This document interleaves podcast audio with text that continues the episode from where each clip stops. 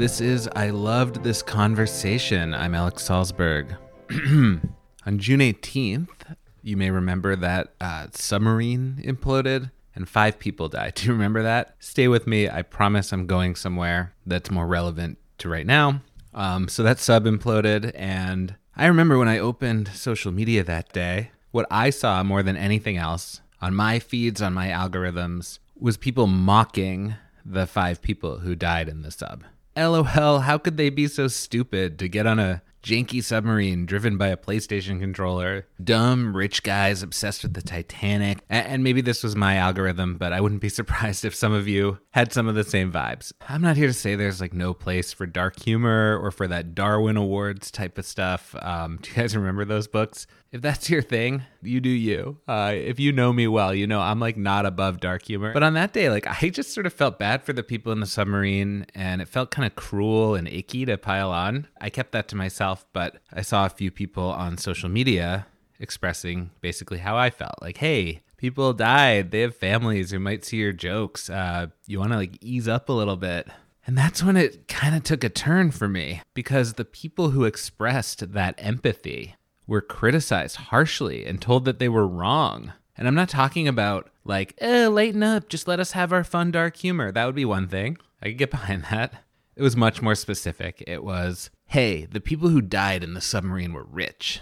So I guess you care about billionaires who are inherently bad more than you care about the working class people. You're not progressive, you're a capitalist, you're a bootlicker, a class traitor. Like the message was clear. Uh, your empathy is wrong and for the wrong person and it's not cool and you should talk yourself out of it. I really I'm serious. I remember having this feeling on the internet that day of kind of like, ooh, ooh, this seems like it's going the wrong direction.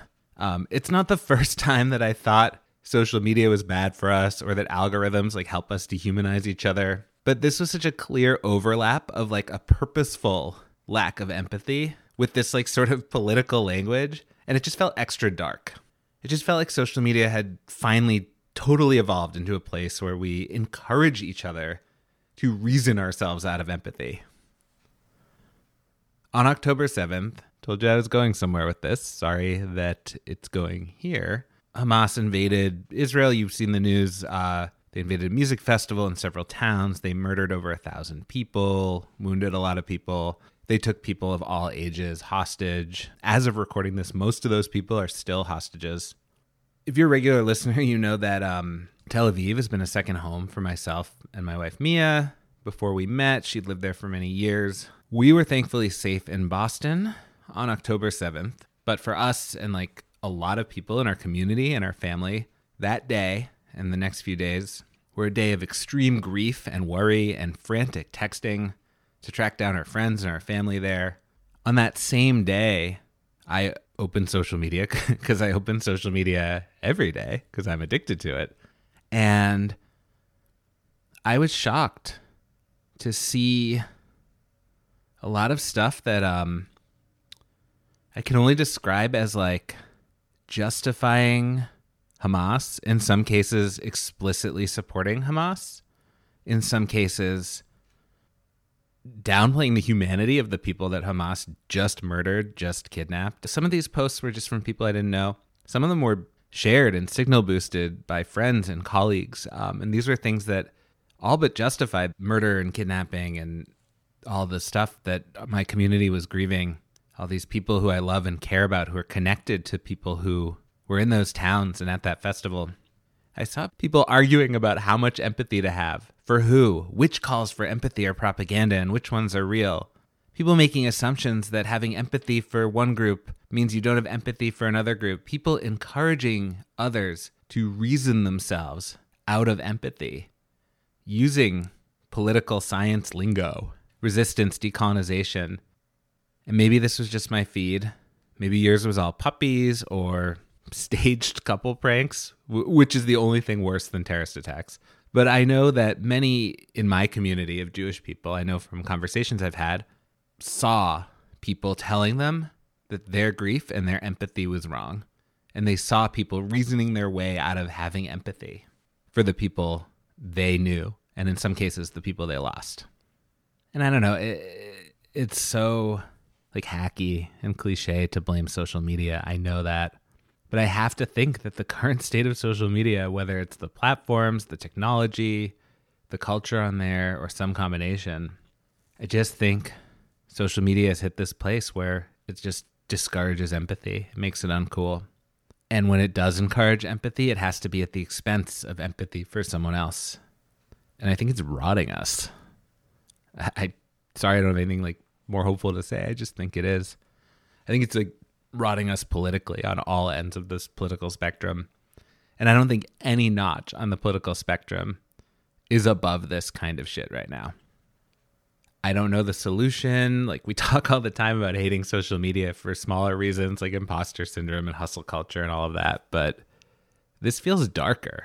Like I know we quote unquote need social media. Like I will probably reinstall it on my phone to promote this episode. But like I don't I don't know what to do. So all I can do is like beg you if you see something on social media that makes you question like how chill it is to have empathy for someone, proceed with caution. No matter how many fancy political science words they use, no matter how good of a case they make logically for you to not have empathy, don't let social media posts talk you out of empathy even if it makes you feel like if you put your empathy aside for a moment, you'd be more educated or cooler or more progressive or whatever they're trying to convince you. And I'm not above this. I know that this is hard. I know why we are tempted to reason ourselves out of empathy. Because it's easier, right? It's so much more comfortable to just pick the area you're empathetic for. You know, today, it's October 30th this war continues and the right wing government in Israel is continuing its invasion of Gaza. And as a result, thousands of civilians have been killed, and there's just not enough food and power and internet and medicine. And it's just a fucked up situation.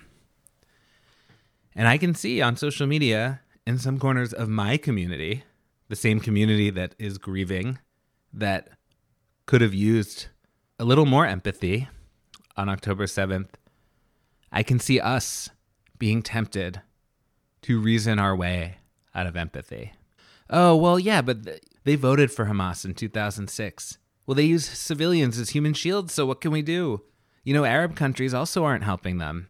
You know, they lost this war in 1940, 60, whatever, whatever. I, should read a book. Um, and when I see those posts, it's tempting for me to reason myself out of empathy because I'm so sad. It's so much more comfortable to forego the heaviness of grieving for people in my community while also grieving for the people being affected by the response. So I get it. But, like, please, and I'm saying this to myself and I'm saying this to you, let's not be tempted by this. Empathy is not a commodity. Spending it on one group of people does not use it up and leave none left for another. I think personally it's a muscle. It's like a skill we can develop. It's a skill that saves lives. We can practice it or we can let it rot and atrophy.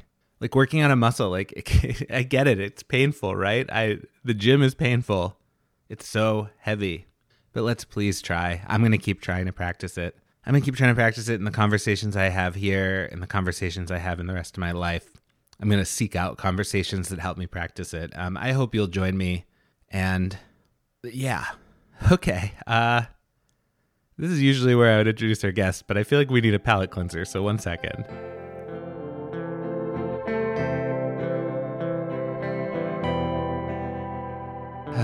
okay. Hi, welcome back to I Love This Conversation. I'm Alex Salzberg. I'm an indie animator, animation director, writer, podcaster. This is a podcast where I talk to creative people in my growing creative community about what's going on in our creative lives. My hope is that it feels like getting coffee with your creative friend and just getting into it and talking about everything and getting to know each other even better. I'm at my desk in Boston, thankfully. Um, I, I mean, there's a lot of mixed feelings, but I'm grateful to not be at my desk in Tel Aviv right now. I usually talk more about what I'm going through personally, but actually, all that stuff I said about social media kind of is what I'm going through. The other thing I'm going through is my new baby, Shelby. And talk about life being such an overlap of uh, highs and lows. Um, but Shelby is healthy and adorable, and I love her. And I'll, I'm sure, talk more about her as time goes on. But my guest, who you'll hear from in a moment, finally, uh, is cartoonist and illustrator Ana Tirado, who draws the comics Porkless and Holy Moshe over on our Instagram. Ana is originally from Barcelona, but now lives in Tel Aviv. And that big life change is a lot of what her work is about. Ana's so cool. I loved meeting her. I just, I loved her energy. I think you will too. I should mention this was recorded back in July. So if you're wondering why we don't mention the stuff happening, that's why. But we do actually touch on like all the mass protests against the Israeli government that have been happening there for months and months and months. And we talk about empathy a little bit. So I actually think that's really fitting. Ana, I'm sorry that your episode got mixed with my super serious social media rant. Also, I've said this to you privately, but I'll say again I hope you and your family over there are okay. Shelby, if you listen to this, I'm sorry that your podcast birth announcement was mixed in with my rant about social media, which I'm hoping your generation thinks is disgusting and outdated, like smoking indoors. We can hope, right? But in the meantime, if anyone has any questions for me about Israel, Palestine, I'm an open book if you DM me nicely about it on social media. Um, I am not an expert on anything, but I have my perspective um, from living there and being connected with what's going on through a lot of people that I care about. So I'll answer anything honestly. If you want to hear, you know, about people, give me a shout. Um, all right, enough of that. Let's meet our guest and hear her connection to me. Okay, so I'm Ana, and uh, my connection to you is basically uh, you texted me on Instagram. Uh, that's uh, I don't know you at all. Yeah, but uh, welcome. I'm so happy you're doing this, and uh, yeah, I've been following you on Instagram. I love your comics about adjusting to life in in Tel Aviv and being from another country, and I I relate to many things. So I'm excited to talk about that. And then I'm also a cartoonist, so I'm excited to talk about that. Amazing. What is something that is currently going on in your creative life? There's a lot going on in my creative life. Uh, Love it. But I think that I want to explain it from the beginning because uh, basically I opened this Instagram account a year and a half ago, something like that. I, I actually I have to say that I have a big imposter syndrome like right okay. now because uh, you texted me and you said like uh, I would like to invite you and I don't consider myself an illustrator, or a cartoonist or anything oh, similar. Okay. I happen to have an iPad and Yeah. uh, basically I started drawing my life in Tel Aviv and it's something that I really enjoyed. I've been doing it for a year and a half, but at this point I was getting kind of bored of it. drawing about myself all the time was uh, kind of tiring or Yeah. kind of like i don't know a little bit it felt like a little bit self-centered and uh, i was basically bored of myself and i thought i could not add more things about my life in tel aviv is like Yeah. after three years uh, you run out of ideas or i don't know and i was thinking about building something bigger and uh, i came up with this idea that i've been like cooking for a while my idea was building kind of a world like kind of try to tell it with other characters that were not me Cool. And so this is, from what I've seen, this is the Holy Moshe, right? Holy Moshe, So yeah, tell us about Holy Moshe. I, I think there's two or three comics up now, right? Yes, it's uh, really recent, but I've been uh, working a lot on it. I got really obsessed about it, and basically is uh, everything that I was already talking about in Porkless, but placed in this Orthodox religious family. Yeah. And I had this idea of doing these kind of cartoons or these kind of comics that would have this format of newspaper comics, Yeah. which is something that I grew up with. Same. that was my yes. favorite thing growing up. That's It- what I wanted to be when I grew up. Yeah? Wow. But well, you do actually something like Yeah. very similar. I yeah, I do animation. So it's like that but just way more drawings. what have I done? What made you choose this family of Orthodox Jews as the characters? because I go to work every day on the bus and I uh, pass by Bnei Brak, which is the Orthodox city. And I just sit down there on the bus with a bunch of Orthodox people, and I'm fascinated by it. I think it's super interesting. Yeah. And I wanted to build a world that would be different but relatable. I don't know. I don't know how to explain it in my mind makes sense, but I wanted to see all these people that I see every day Right. that I see it and it's it fascinates me because it's something super like far away from everything that I know, but take all this world and put it in my I don't know, like in my kind of storytelling Yeah. and kind of understand that you can do the same jokes and the same situations are gonna happen, but in this orthodox environment. So it sounds like as you're sitting on the bus, you're like imagining what they're talking about or what they're doing at home. Yes, Um, it's and- it's the same as you could do like in any like in Yeah. any place in Barcelona. I would do exactly the same, but in here, just you know, you can Right. just uh, fantasize much more about like the secret lives of these people. And you said you got kind of like obsessed with this idea. I think you mentioned when we talked Yes. on Instagram, you're like, oh, thank God I'm coming on a podcast so I can talk about this. Yes, I'm very obsessive, and I thought about how to build this, and I have like characters that I know that they're gonna appear like in like uh, 20 in 20 cartoons from Oh, wow, now. cool. I know that I want to introduce a character that will bring this subject. So basically, is everything in my head, and then when I explain it, uh, it makes no sense. Yeah, you mentioned having imposter syndrome. Is that about this idea particularly or just in general as an illustrator? in general because i am not like i, I really am not an illustrator i'm i always drawn like uh, Yeah. i never stopped drawing but i never did it professionally all my life i've been drawing in notebooks like with a pencil like that's it Yeah. that's everything i've done all my life I love your drawings. You're an incredible cartoonist. They're very animated. They're intentional, but also like very loose in a way that has so much light. So like, it doesn't surprise me that you've been drawing your whole life. I started journaling when I was uh, traveling, but when I was uh, very little, my parents uh, traveled a lot, and I, I was very lucky, and I traveled a lot with them. And as a kid, my parents would tell me every day you have to have like 10 minutes write what you what Yeah. we did today That's cool, actually. Um, and you, you may have been like, uh, yeah But- of course i was like uh, this is this is awful i don't want to do it yeah, I have homework on Yeah, vacation. exactly Yeah. But it was really cool that they actually forced me a little bit to do it. I want to say force me and not encourage me. Like I will. Like, I want to be very Uh, clear. I, will- I will be very Yeah. clear that it was forcing and not encouraging. But it was really cool because at some point I was like, I really don't want to write. I feel so lazy to Yeah. write it. Like I started drawing. I was like six or seven years old, and like, Mom, can I just draw it? Yeah. Instead of writing it.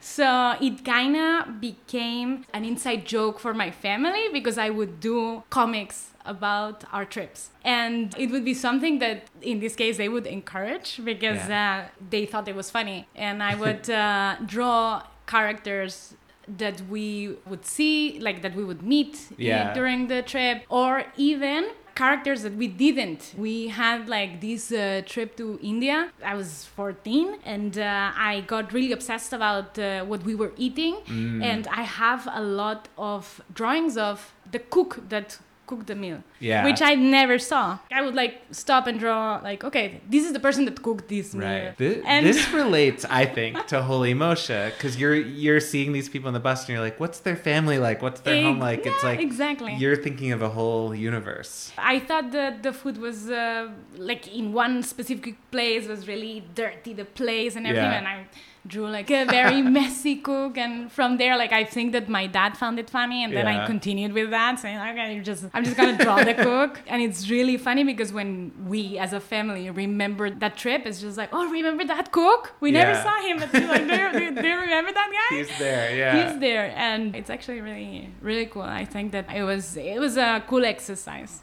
So what what made you um it's cuz it's one thing to like pick up an iPad and be like, "All right, I'm going to keep getting better at drawing and all of that." What made you be like, "I'm going to post these for the world to see?" And it's it's gotten an audience. I mean, I imagine many people here in Tel Aviv at least there's people from all over the world who are getting used to this crazy place. Yes. Um including me, but also just anyone who is feels like a fish out of water can relate to your comics. What made you take that first step and post that first comic? People around me telling me to do it. Yeah. That was mainly the main reason people saying like listen you should share it why Yeah. don't you do this why don't you like share your your things and at the, at some point you i don't know you get some courage and you're like okay yeah let's do Yeah. it What did it feel like when you first hit post? super nervous i'm always thinking that uh, it's uh, it's not good or, or like wh- who would like this it's amazing when people react when you get messages it's super cool Are you feeling that all over again with this new comic? I was kind of nervous because when I shared the idea and the comic with my Spanish friends, everybody was like, we don't understand it. Like this is complete nonsense. We don't we cannot relate. We, we don't understand it. This is your thing there in Israel. We are just not understanding what is the story about. And when I would share the comic with my Israeli friends, everybody would be like, but this is not accurate. And I found myself kind of like rooting for this idea that I really believe in. Yeah. That is like, listen, the story is about the it's about the characters. Right. It's about uh, the situations that they're in. So it almost sounds like people misunderstanding the idea is motivating you to like get it out there. Yeah. Are you kind of like, I'll show them, they're gonna get it. Yes, because obviously when I show only one, only Mm-hmm. one cartoon, only people say, "Oh, it's pretty," or "I Yeah. I like the character, but I don't understand exactly everything." And something that keeps me motivated it's thinking that it's a part of something much bigger and you're gonna get to know these people.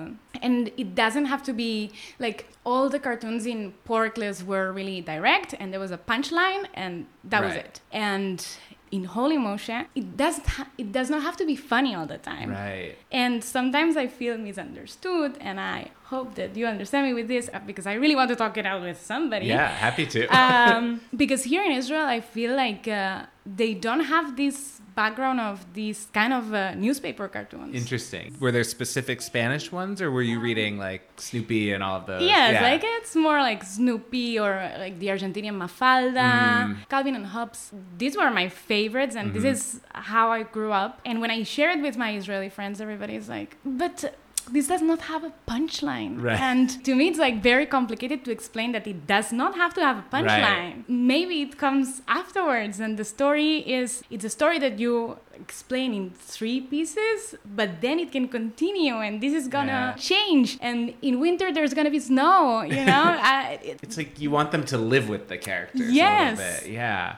I've had a lot of times where I'm afraid to show people work because I know they're not going to understand. And I'm just like, I don't want to think about that. I'm inspired that you are motivated by that. Like, you want to prove them wrong. Is there something about your personality in general where you No, like, no, no, okay, see, not at all. No, I don't know. I just, I, it's just telling people it's not finished. You're Yeah. gonna understand it when you read a hundred. Then you tell me if you don't get it. But obviously, if you get one Snoopy cartoon, it's just sometimes it's just Snoop. Like it's three times Yeah. the same drawing, and Snoop is just just sleeping. Just hanging out. They're yeah. just hanging out. Nothing happens in this in this Right. comic. It's not meant for you to laugh out loud. Right. This is not what I want you to feel when you when you see it. Let's back up because I only know you through your comics, which actually is to get to know you a little bit because they, they were journal comics. But I do want to kind of back up and hear your story of coming here. I had no connection whatsoever to Israel, not at all. And you're not Jewish, correct? I'm not Jewish, no. I'm from Barcelona. Yeah. And I actually matched on Tinder with somebody from Israel that I never met. And I was very bored in that moment in my life. And I continued talking uh, with this person. And at some point, I was freelancing at the time. I was really ready for adventure. And I was like, listen, I'm just gonna, I'm just gonna travel. Oh, Why so- not? So he was in Israel. He wasn't visiting Barcelona. He was visiting Barcelona, Oh. but we never met. We matched, then he left. We never met, and uh, we continued talking. And uh, at some point, I was saying, like, listen, I would come to Israel. I would want to know who you are, but I don't want to go to uh, Israel to meet you. Like, the, Right. I'm not. I'm not. Uh, Yeah. I'm not that crazy. I was like, I'm not that crazy. I'm not gonna go to meet you. Right. So I'm just gonna build up an excuse that will bring me to Israel Yeah. somehow. Just passing Just through, happen to be in the neighborhood. Exactly, Yeah, this yeah. kind of thing. I was freelancing at the time. I actually started freelancing because I thought, wow, I can travel the world. I Yeah. will work from wherever. Uh, what so kind of work are you doing freelance? I was organizing events. Okay, cool. But uh, I took the opportunity to take these uh, workaway things Yeah. that you're volunteering. So I, I was volunteering in a hostel for two months here in central Tel Aviv. And uh, when I arrived to the hostel, basically I fell in love with the receptionist that was there. Four years later, here I am married Ah. and uh, and living in Israel. Um, So the reception that's not the guy from Tinder. no, no, Okay, no. Like, it was like yeah. I literally, I always joke saying that I married the first person that I saw when I when I arrived. And uh, basically, we we met uh, because he was the receptionist of the hostel Yeah. at that time. I was volunteering here for a couple of months. Uh, he came to Barcelona. I came back to uh, Israel a couple of times. And uh, the last time that I came to visit was, uh, it happened to be in March 2020. I came here for a couple of weeks. Stayed two years Wow. without coming Oh back to God, Barcelona. Yeah. They closed everything, and Yeah. uh, in that moment, like we were dating for four or five months, something like that. Okay, yeah, we were like in the same boat, Yeah? except in Boston. But yeah, Wow. So we were dating for four months. Yeah. We, we got stuck together. And then it was uh, one year and a half, more than a year and a half, that I could not go back to my house, Yeah. my family, everything. Got obsessed about things that I had at home that I didn't, cl- like, you didn't close that bottle. like, uh, I was obsessed about Yeah. that for a year and a half. wow.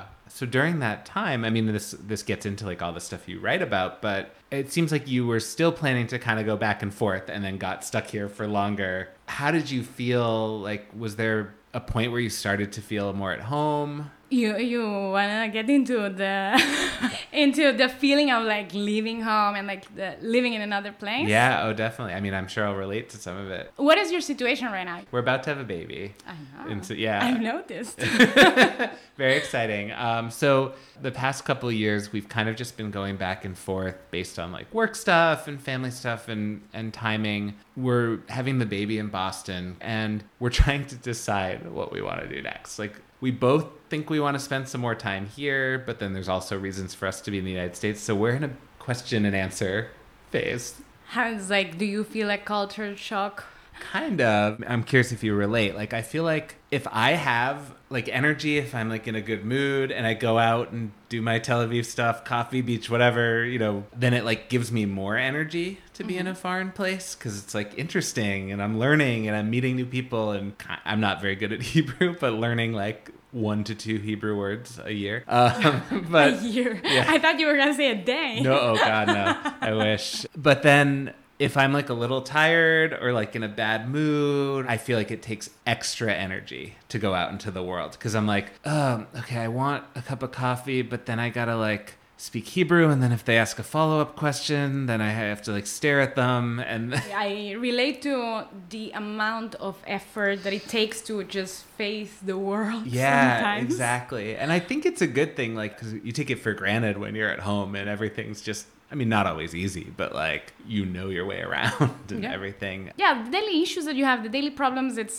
everything. It's uh, it's exciting. Yeah. it never stops being exciting. Sometimes I would like wonder, okay, this is gonna finish at some point. Right. This is gonna end at some point. You're gonna be Israeli and you're gonna be super integrated. and it's not gonna uh, it's not gonna be an issue to go to the store like uh, or Right. interact with people. It's always nice. It's uh, like it's always a challenge and, and a challenge in a in a good way. I think. Yeah. Is there anything like from your Barcelona self, your Spanish self, that like you're holding on to really tightly? That you're like, as long as I'm here, I'm I don't want to lose this. I'm questioning myself all the time about all these things. Now it's been uh, three years that I'm here. Yeah. And I feel like I'm in this point where you're feeling like you're losing that self that you were Mm. before, which I think that I was holding on to all this feeling of belonging to Barcelona or like like the friends, the, the life that I had in Yeah. there. Right now, I feel like I'm in a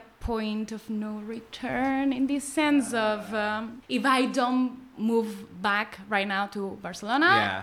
It's there like Israel, Tel Aviv, and like the the life that you have in here, it weighs a lot. Like it's very important on, on who you are right now. Is that a scary feeling? It is. Yeah. It is. After three years, before when you come back to Barcelona, everybody's excited to see Yeah. you, and everybody is like, "Wow, you're here again." When you've done that three or four times, it's not that exciting, and it's so sad. Yeah, yeah. It's so sad, but you have to uh, you have to get like to get used to the idea that okay, it's not gonna be exciting anymore to Right. everybody that you're back. And I'm in the point where I'm like trying to figure out where like where to put all these pieces of my life, how to how to arrange it. When you start understanding that uh, you're not a- as attached to your hometown as as you were before it's also like uh, losing this kind of like self uh, part of you is going away and you don't know exactly how to handle it Yeah. Oh man. You're, Yeah. you're like opening things up in my brain. I mean, now I'm at a point where we're going back. This is the first time I'm like feeling sad about leaving here. Both other times it was mixed because I like it here, Yeah. but I was also like excited to go back. yeah Yeah, so it's been weird, but that is a weird thing because I I don't recognize that in myself because it's so new.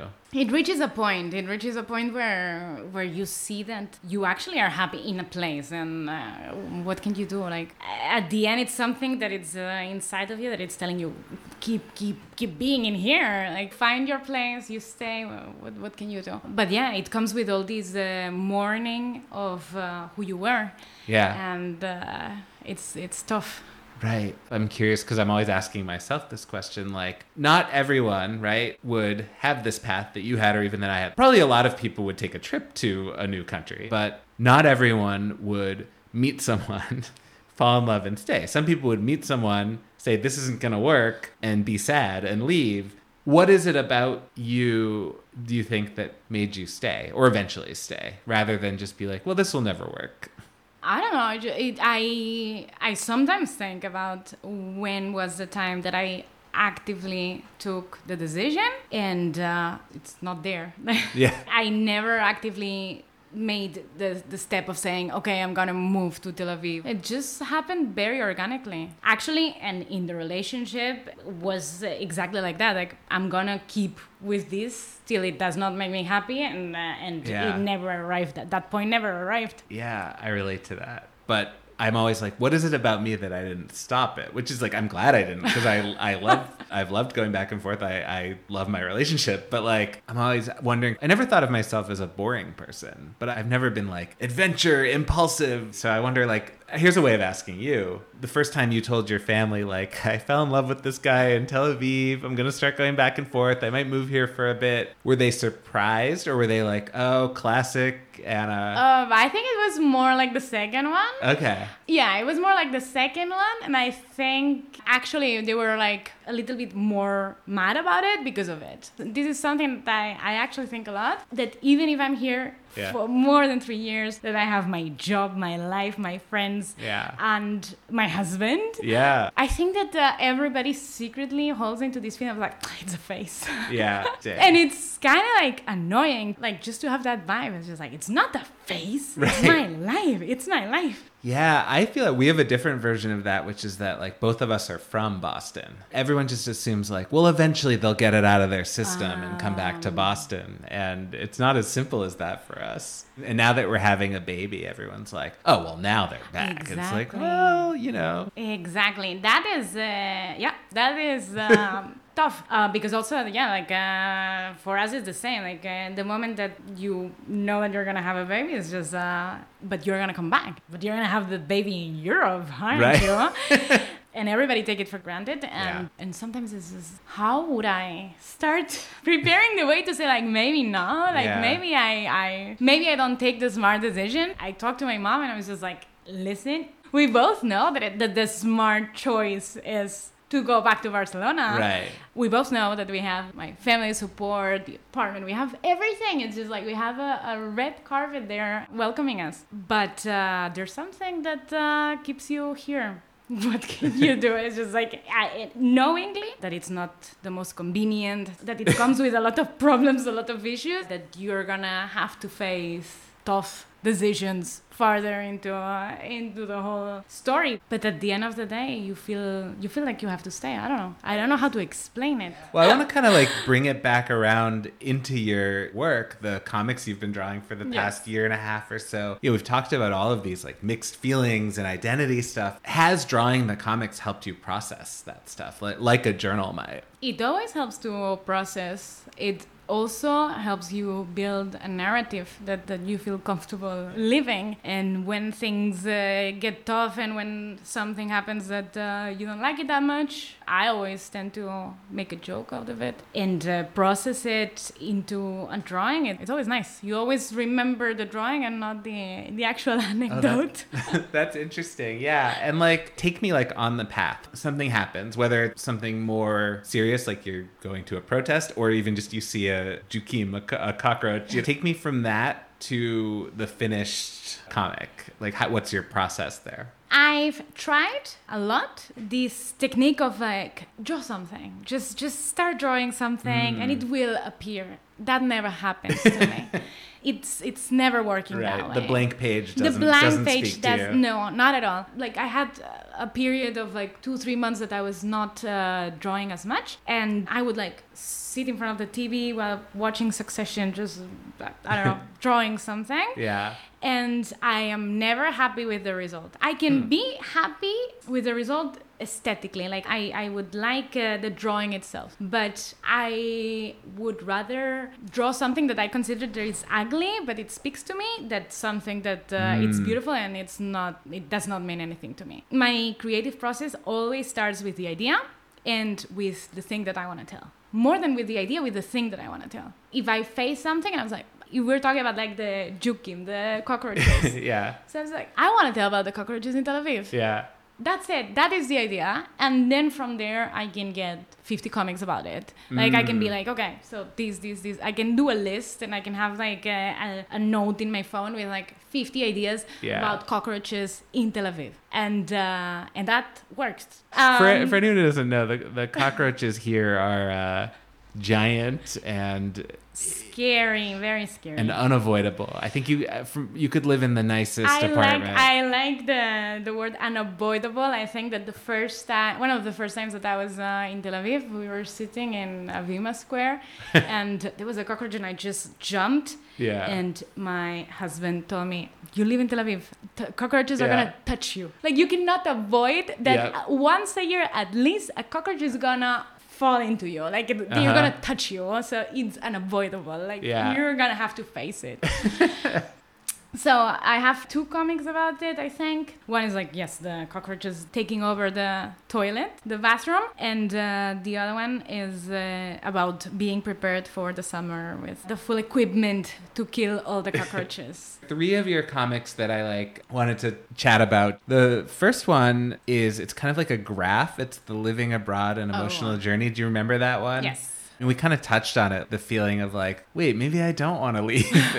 The graph is basically my journey when I know that I have to go back home. Mm-hmm. When I know that it's that I have the flight ticket and I'm like flying. The previous three weeks, I would have anxiety attacks, thinking, "No, I don't want to." but I don't. Why? Why was I so stupid to buy the flight? yeah. I don't want to. Then the moment that you're in the airport, it's okay, and then you don't want to come back. But yes, there's like this feeling of thinking, I'm not gonna. I, I really, I have my life here. Why would I? Why would I have to leave? When I was trapped in here for more than a year and a half, my flight got canceled infinite times three or four times that i bought the ticket and uh, it got canceled and when i had to buy another ticket i would find myself putting the weirdest excuses of seeing the calendar and saying oosh my friend Yas is moving that that weekend. Right. I cannot go back home. And my husband saying, "You haven't seen anyone for a year and a half. You're gonna stay to to help her with moving." When you're having that anxiety about going home, do you know what you're anxious about? I think it's everything. It's about identity. Mm-hmm. It's about facing who you are or who you were or like the differences between one and another. I think that seeing your parents is always challenging because you will always have that regression to five years old. Yeah. So you will always be yourself with like five or six. Yeah. even if you don't want to, even if you're really emotionally prepared. Once once you arrive there, there's like something triggering something that is like, why am I Right. 15 again? Like, Yeah. why, why would I feel this way? Usually it happens with your parents, but when you move abroad, it happens with your life right. in general. Everything is really reminding you uh, who you were and how everybody expects you to act with them. And maybe it's something that it's that it's only in your head. Most probably, it would be only in my head But I so relate to this. Keep going. Yeah? Yeah. Yeah. I just. Basically you you you have all, all these experiences all these things you have your life you have a lot of things that are now part of your new you Mm-hmm. and then when you go back to your home country is uh, facing that for the rest of the people you did not change and uh, Oh, they wow. keep expecting this 15 year old you Right. I guess I'll add it's it's hard. You can't really explain the change easily.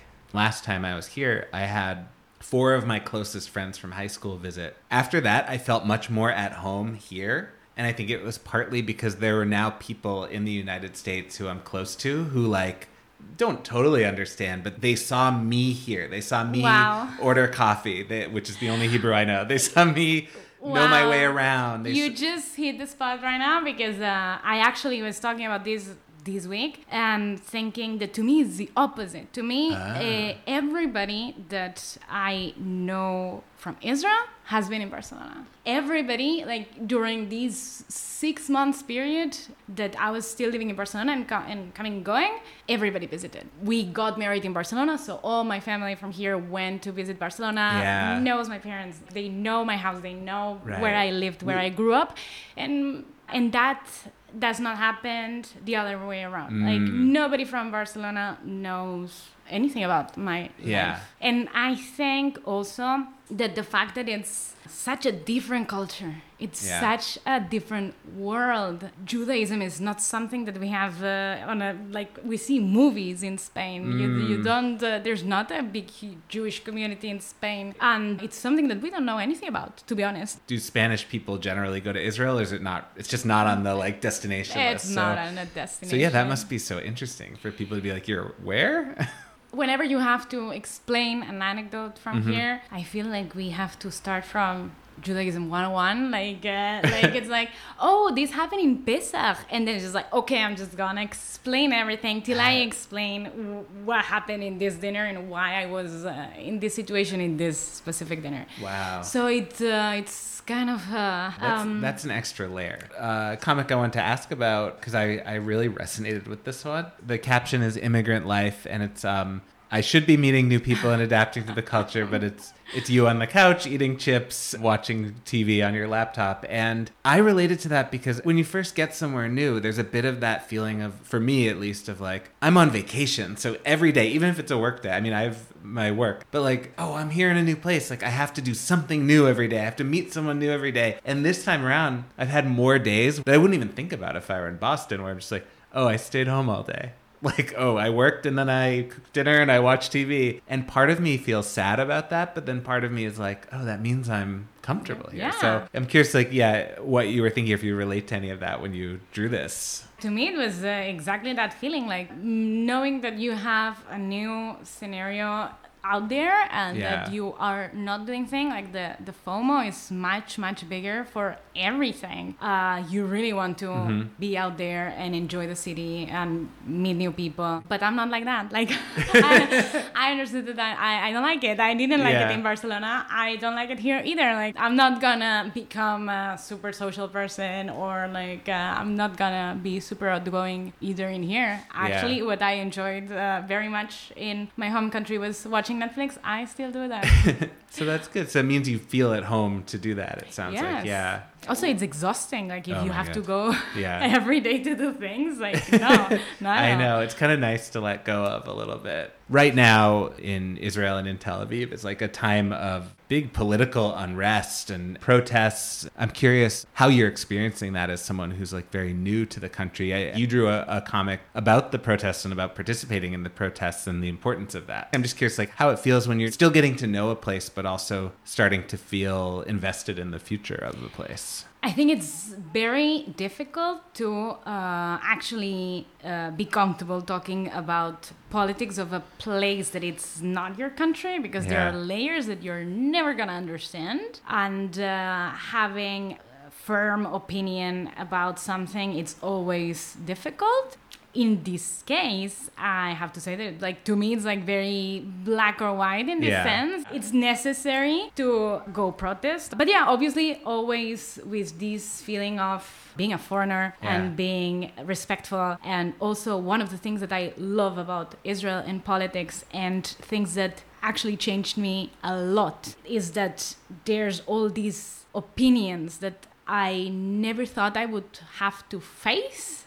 It's kind of uh, weird to explain, but I don't know. Growing up in Barcelona, you know people from, of course, with like uh, different opinions as yours, but we are surrounded by people that more or less they think like you they do the same things as you they maybe they don't vote the same as you but you kind of understand what they're voting and arriving to israel and seeing seeing all these people with all these uh, opinions and all these uh, points of view that to me are sometimes very hard to relate to has actually opened my eyes a lot to sit down and understanding why this person thinks this and where is this coming from and i think it made me much more empathetic i would have never thought that i would be talking about politics or sharing Yeah. a meal with somebody that thinks something that it's completely different to to what i believe and what i what i think that it's right if it would be my country maybe i would be like nah like i'm not buying this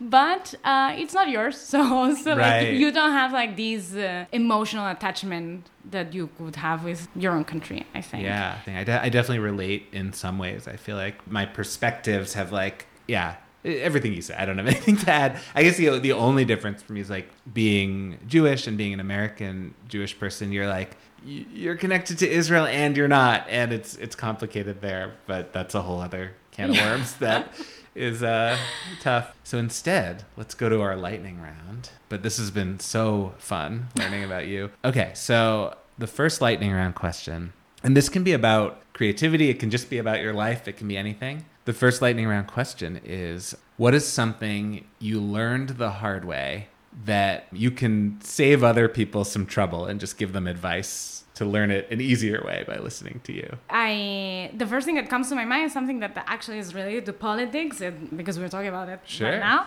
and uh, living abroad and everything. I, I learned it while living here in Israel, and I applied it to my past life and thinking, wow, maybe I was not being empathetic before, Mm. and now I think that I can see things with another light. Is uh, just care about the person. If you care Mhm. about a specific person, don't fight a political opinion that they have because you think that you're right.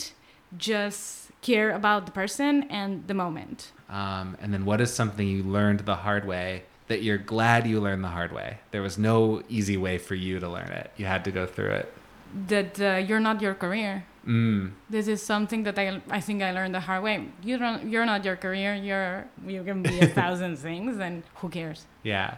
Ha- has like regularly creating in addition to your day job like helped with that? A hundred percent. I never thought that it would be mm, something compatible, but yeah, I think it brings a lot to the table. I work in high tech, and uh, it's a very corporate uh, environment, which I never thought that I would be doing that. I never thought that I would be working in an office nine hours a day. That's something that I, I never imagined. But uh, I think that if you're creative, it's uh, it's something that uh, will add to your life and it will show, and uh, you will be doing uh, stuff like creative stuff no matter what. I do comics about my work colleagues, and, and it's it's nice. Like I think that it generates uh, a cool environment. Yeah. We have a huge board in the office, and there's people coming from other floors saying, "What did you draw today?" And I it's, love it. uh, It's really cool. And like, okay, if someone met, if you were at a party and someone said, "What do you do?" Would you just say your job in tech, or would you be like, "I also draw cartoons"? I think it's a very American thing to Yeah, ask. yeah, yeah. I think it's a very American thing to ask. Yeah, a like good point. uh, like in Spain at least, it's not something that uh, that people ask that much. Okay, see yeah, All right, we've been called out, America. We're too focused. We knew we knew this about ourselves already. Hey, it's Alex. Sorry to interrupt the podcast.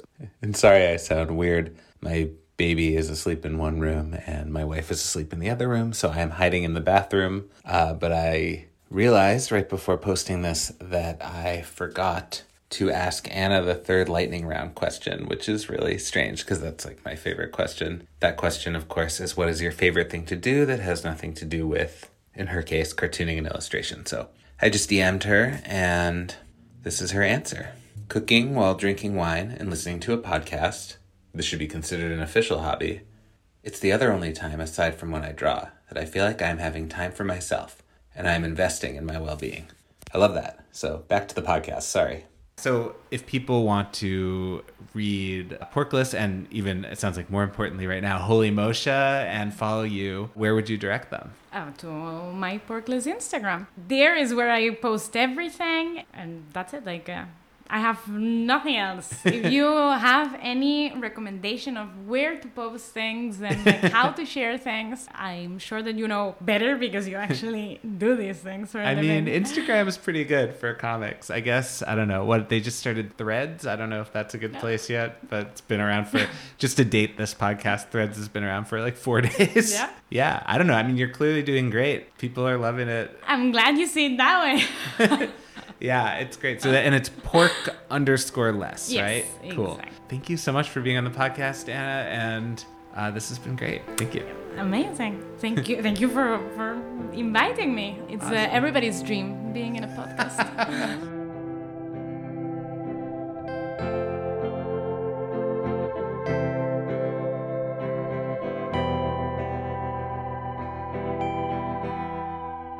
Okay, huge thanks to Ana. I'm so appreciative that you talked with me, and I'm so happy everyone got to meet you and hear uh, your unique perspective. Again, follow pork underscore less and check out all of her comics. I've been avoiding Instagram a little bit, but I do know she's been doing some work about um, what's going on now. So you can definitely check that out. Do all the normal podcast stuff, subscribe, rate, review, like, all that stuff. Uh, really helps. Think of it as putting like a dollar in my tip jar, but it doesn't cost you anything except your precious, precious time. Most of all, if you liked this episode, if you were inspired by it, if you liked what I said, if you liked what Ana said, share it with someone. That's how I find a lot of new podcasts from my friends being like, hey, check out this podcast. The theme music is by my brother, Adam Salzberg, and his solo project, Typist. Adam also just had a baby, so I am an uncle. So, hi, Ira. I always like to recommend another episode or two to keep the good vibes going. Um, honestly, I just really want you to hear Noam Shuster Eliassi's episode from a few months ago. She is an Israeli comedian and activist, and um, I'd love for you to listen to her episode. I'd also love for you to follow her and check out her Instagram and read some of what she writes because I, I think she is a very raw and powerful voice of empathy and grief right now. Okay, we'll be back in two weeks, or maybe not. Things are going to be a little weird schedule-wise with the baby because sneaking in editing during naps, and sometimes I have to nap instead of editing. So we'll see how it goes.